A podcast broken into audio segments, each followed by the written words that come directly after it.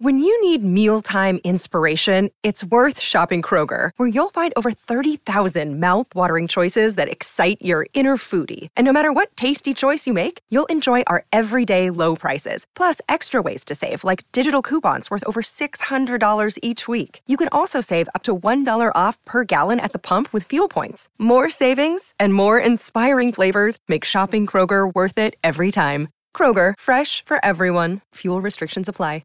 Another day is here, and you're ready for it. What to wear? Check. Breakfast, lunch, and dinner? Check. Planning for what's next and how to save for it? That's where Bank of America can help.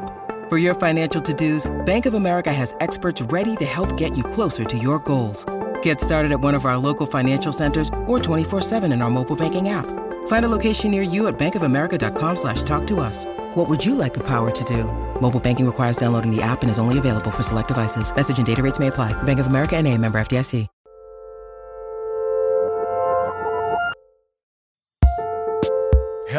And welcome to Working Overtime, the advice focused hooch to regular old workings turner. I'm Isaac Butler. And I'm Karen Han. Karen, how the hell have you been? So good. I always feel like I only remember that I should be making like some kind of metaphor or comparison about working overtime, reworking, like until we record. And then I'm like, I should have come up with something smarter, maybe. Because I, I feel like I always use just the default option, but Right.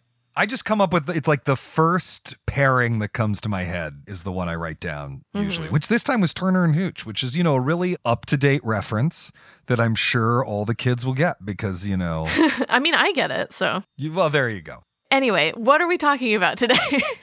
Today, I thought maybe we might talk about like recharging in mm-hmm. between big projects and like what you do when you finish a big project cuz I feel like I'm still kind of in the middle of that and and correct me if I'm wrong, but I believe you are now done with at least the writing parts of your book, like your book is finished. So you've just finished a big project, right? yeah. If we just met on the street earlier today and you'd been like, oh, you just finished a big project, I'd be like, I don't know what you're talking about. But luckily, you have contextualized it. So, yes, I have finished writing, writing my book. That's amazing. And so let me just ask, day of, when you were done working on it, when you hit send that final time, did you do anything to celebrate? Honestly, not really, because it's been such a protracted process to Right. quote unquote finish this book. I actually finished like writing, writing the text that I had to turn in, I think a couple months ago. But because there's been rounds of proofing after that, which is like when everyone goes through the text and finds like final things that you want to fix, it hasn't felt like it's been done yet. And then I had to find somebody to write the foreword for the book, which was its own kind of insane process. But now the foreword is in. It came in yesterday. So now, I'm now I'm done with that. But that is all to say, this process has stretched out so much that it doesn't really feel like I've ever been done with it. And it almost doesn't mm-hmm. feel like I'm done with it now either. That said, my birthday fell right after I think I turned in like the final text that I had to write, pre proofing. And then my partner and I went to Disneyland and then to Big Bear for a week, which was really nice. But again, it it's has not felt like it has stopped being a giant cloud above me. I also think that it's it's a weird thing. It's one of the things that I I struggle with and that my wife is is always trying to get me to do is to like recognize that you've accomplished something. I don't know. Do you ever feel this cuz there's so many deadlines, it, you know, that it's just like even having or owning for a moment that it's like, yeah, I actually did something. Yeah, I actually accomplished it. Yeah, actually the book is done or whatever. It can be a challenge sometimes. Yeah, I, I agree with that. But I would say like I like finding reasons to go out and like have a nice meal. So maybe Right. it's easier for me to do that. But it doesn't necessarily tie as neatly as we've sort of discussed with the feeling of like being done with something. Like you can put it on a deadline, for instance, like going out to dinner when you finish all your text or whatever. But Right. again, like just because of the nature of the process, it can it takes a long time to actually let go of stuff. Right. And of course, if you reward yourself with Elden Ring, then you'll have like 200 hours before you uh, are free to do anything else. Yeah, video games are tough to work into. Like you have to really structure your time well, because otherwise, then it's only Elden Ring for the next like three months. Yes, exactly. Exactly. Uh, so, look, I'm not only interested in talking about going out to dinner or whatever, or playing Elden Ring, although we could talk about playing Elden Ring, as I know we both spent a few months completely obsessed Yes. with it, but also actually about that moment in between projects where you've got to recuperate, recharge your creative muscles, and how you do that. We'll have more on that after this.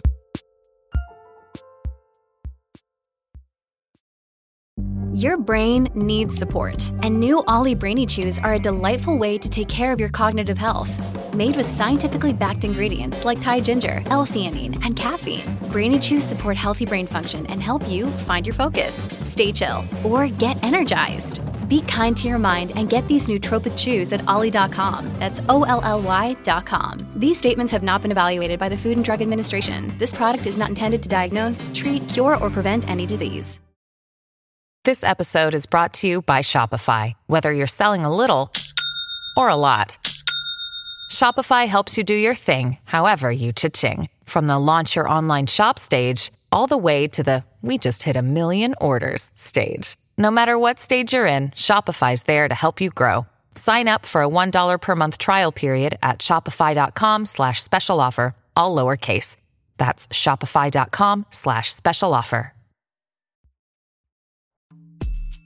Hey, listeners, we want to hear from you. If you have a creative triumph or a creative question, a guest you'd like to hear from, a kind of artist you'd like us to cover, really anything you want us to talk about on this show, please drop us a line at working at slate.com or give us a call and leave a voicemail at 304 933 9675. That's 304 933 W O R K. All right, back to the show. Okay, we are back. Karen, as mentioned previously, you've recently finished a big project. Do you have plans to regenerate, to recuperate, to re engage those creative muscles? I really want to, but the tough thing is that I think if, and this comes up on the show a lot, if you're not in a position where you have cash to just burn, you kind of have to keep working. Like there's not Right. as much of a window to take a break. That said, I've been really lucky to be able to sort of ease back into things and take longer breaks throughout the day. And I also feel like the aforementioned trip that I took with my partner kind of served as my like vacation even though I wasn't totally done with the book yet because that was definitely a week where I just wasn't thinking about everything. Except like what ride am I going to go on next? Or like what am I going to make in this cabin in Big Bear? But it also helps that the stuff that I'm jumping into now is screenwriting rather than book writing so it feels like I'm using a different set of muscles or it feels exciting or creatively exciting in a different way I do think that's smart that it's like one way that you can recharge is actually just jumping into a different form of creative work that's Yeah. using different creative muscles that requires different things from you. I think both you and I like to wear a lot of hats and so that can be kind of easier for us to move between mm-hmm, these mm-hmm. these different things. You know, Every time a show of mine that I directed would open, I would get this like weird postpartum depression. Like there would be a week or two. Because for directors, when the show opens, the job is done. Yeah. Not when the show closes. And so there would just be like a week or two where I like really couldn't think straight or like whatever my creative time was that I sat aside, I just sit there and stare at the wall or play video games. You know, you end up in that weird place that's sort of both boring and depressing at the same Yeah. time. And I get sort of angry at myself. And Oh, I, no. I, I have noticed though that that is not limited to theater people. That people in all sorts of creative fields feel that when they kind of get over that last hump or you know Yeah. that post show depression feeling. And I was just wondering if that's something that you experience. Weirdly for me, I feel like it's less depression and more anxiety, which I don't think I'm going to stop feeling. Just speaking from my personal experience working on this book, I don't think I'm going to stop feeling that until the book is actually out and a few people have said nice things about it. Because until Oh, that point, yeah. it's like, oh, it's like bullshit. It's just shit. It's just, a, I've done a huge mistake. I've really messed up. But I really think until that point, I'm not going to feel like totally free or totally not worried about it. I'll tell you, you know, that's very common too. From the moment I got the first pass proof pages, which for our listeners who don't mm-hmm. know, before a book comes out for real, it comes out in this form called galleys, which are sent to people in the industry and and, and reviewers and stuff like that. And you can still make changes to the book at that point. In fact, the book is not fully fact checked or proofread at that point, usually. And so, from the moment I got the PDF with those pages to start making those final changes and everything, until about a month after the book came out, maybe I, I don't know. Oh. Like, I was having panic attacks. I mean, not really panic attacks, but I was so anxious. I had trouble sleeping. Yeah. I, you know, my heart rate was elevated all the time. I like, you know, it was, it's a really, really hard time. So, I definitely it sucks. Uh, yeah. It sucks. It sucks. It's really weird. You've done this thing. All the choices are locked in. Yeah. And there's no impartial person to tell you whether, you know, it works or not. Mm-hmm. So how are you dealing with it? And do you have any advice for other people on how to deal with it? Um, no. or I mean, I really think like the only thing that you can do to get over it is like do something else. Like yeah. this is sort of what we've already discussed in the episode, but it's like take a vacation where you unplug and don't think about this stuff at all or find something else that you can work on that is that you're really excited about that'll occupy the brain space that you would be using to worry otherwise mm. so that you're not thinking about that past project. But it is really hard to let go of that feeling and sometimes you just have to wait for it to like blow over. Well, especially since, you know, I think in both of our cases, like the book was somewhat all consuming for the last few months of putting it together. I mean, you Absolutely. left Slate in part to have the free time to, you know, finish the book. I stopped freelancing for almost a year to finish mm-hmm. the method, you know, so it was basically just the book and working and a little teaching that was all i was doing you know and so it just it occupies such a space in your brain that then when it moves out it's like all your fears move in or something mm-hmm. but i mean for me one thing that i think often helps with this stuff is just like reminding yourself that you love culture and that's uh, one of the reasons yeah. why you want to make art you know it's like going to movies or plays reading books playing video games watching tv whatever i mean going to museums not uh and for me it's like i have to remind myself you're not going to write about this like don't book a job mm-hmm. to review this stuff just go out and enjoy it as a civilian again and remind yourself what it's like to like experience art instead of wanting to write about it you know what i mean it is really refreshing to be able to turn off that part of your brain even though it also is very hard to do that yes absolutely well, we have a lot more to say about this, I know. So let's take a quick break and then we'll get right back to it. This episode is brought to you by Progressive Insurance. Hey, listeners, whether you love true crime or comedies, celebrity interviews, news, or even motivational speakers, you call the shots on what's in your podcast queue, right? And guess what? Now you can call the shots on your auto insurance too. Enter the Name Your Price tool from Progressive. The Name Your Price tool puts you in charge of your auto insurance by working just the way it sounds. You tell Progressive how much you want to pay for car insurance. Then they'll show you a variety of coverages that fit within your budget, giving you options. Now, that's something you'll want to press play on. It's easy to start a quote, and you'll be able to choose the best option for you fast. It's just one of the many ways you can save with Progressive Insurance. Quote today at progressive.com to try the Name Your Price tool for yourself and join over 28 million drivers who trust Progressive. Progressive Casualty Insurance Company and Affiliates. Price and coverage match limited by state law. This is the story of the one. As a maintenance engineer, he hears things differently. To the untrained ear, everything on his shop floor might sound fine, but he can hear gears grinding or a belt slipping. So he steps in to fix the problem at hand before it gets out of hand. And he knows Grainger's got the right product he needs to get the job done, which is music to his ears. Call, clickgrainger.com, or just stop by. Grainger for the ones who get it done. Karen, I feel like there's a weird loop I get into. I don't I don't know if you do or not, but mm-hmm. it's like during these periods where I need to recharge and I'm not at my most productive or creative, I then start beating myself up for like, you're wasting your time. You've only got one precious life. How are you going to have a nice shelf worth of books with your name on the spines if you're not working every second? And I know on some cognitive level that's that's silly because you need those intermissions. You need mm-hmm. those moments to rebuild so that you can then do another big project and really yeah. be at your best for it. But there's a weird thing. It's like the the fact that I miss having a big project turns into being angry at myself that I don't or something. Am I? I I'm crazy, right? No, I honestly think you're totally right because I think I, I get the same way. But I think Oh, the phew. really big thing to remember is that it's not totally up to you. Like working on a book without knowing that it's going to get published is like just screaming into a void for at least a couple of years. And then like writing a script for a movie or a TV show in no way guarantees that it's going to get made or even like read by anybody. You can really just only do your best in those instances. So you have to remember like the end result that you want, even that is not totally within your control. So the fact that you're constantly working doesn't even mean that you're going to have the end goal that you want. So with that in mind, it's good to take care of yourself first. totally. You know, that's funny, Karen, because I, I, I'm glad to hear you say that because I consider you much more well adjusted than I am. So the fact that you also have this uh, anxiety is is of great comfort. Yeah, I mean, we talk about this so much on the show, but again, I feel like if you don't have security or like just total job security in which you would Right. never worry about money in your life, it is impossible not to worry about this stuff, not just from like an ambition level where it's like I want to accomplish this stuff, but from a just life and financial level.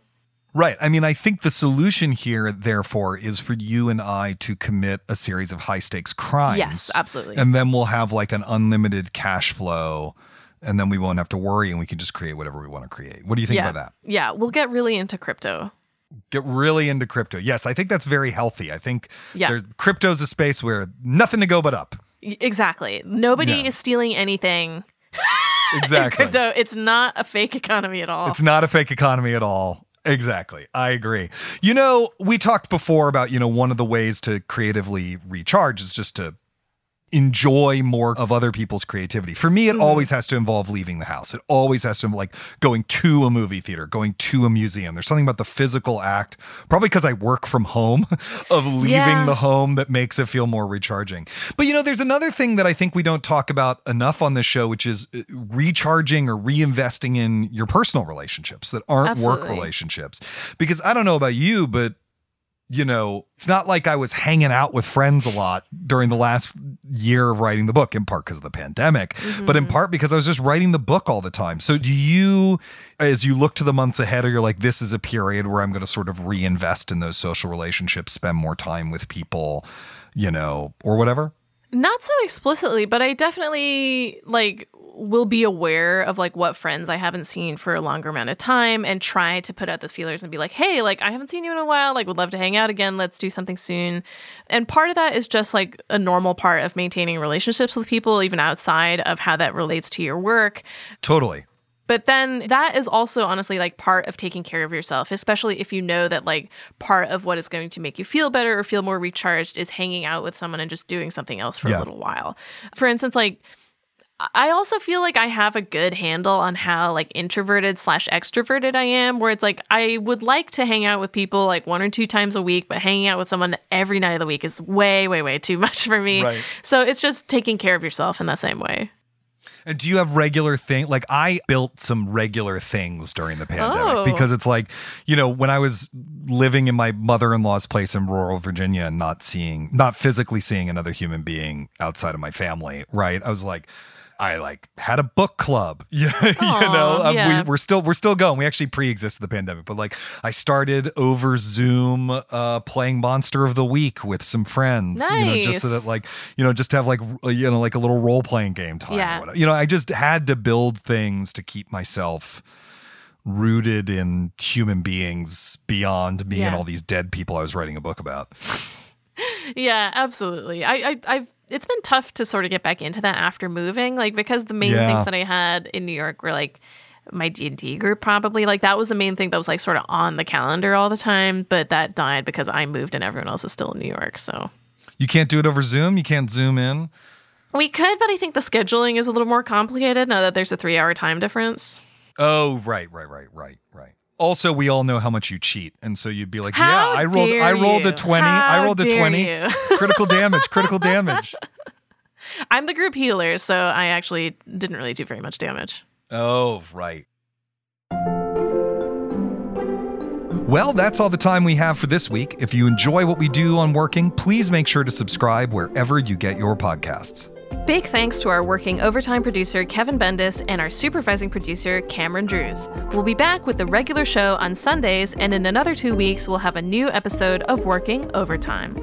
Until then, get back to work or take a break.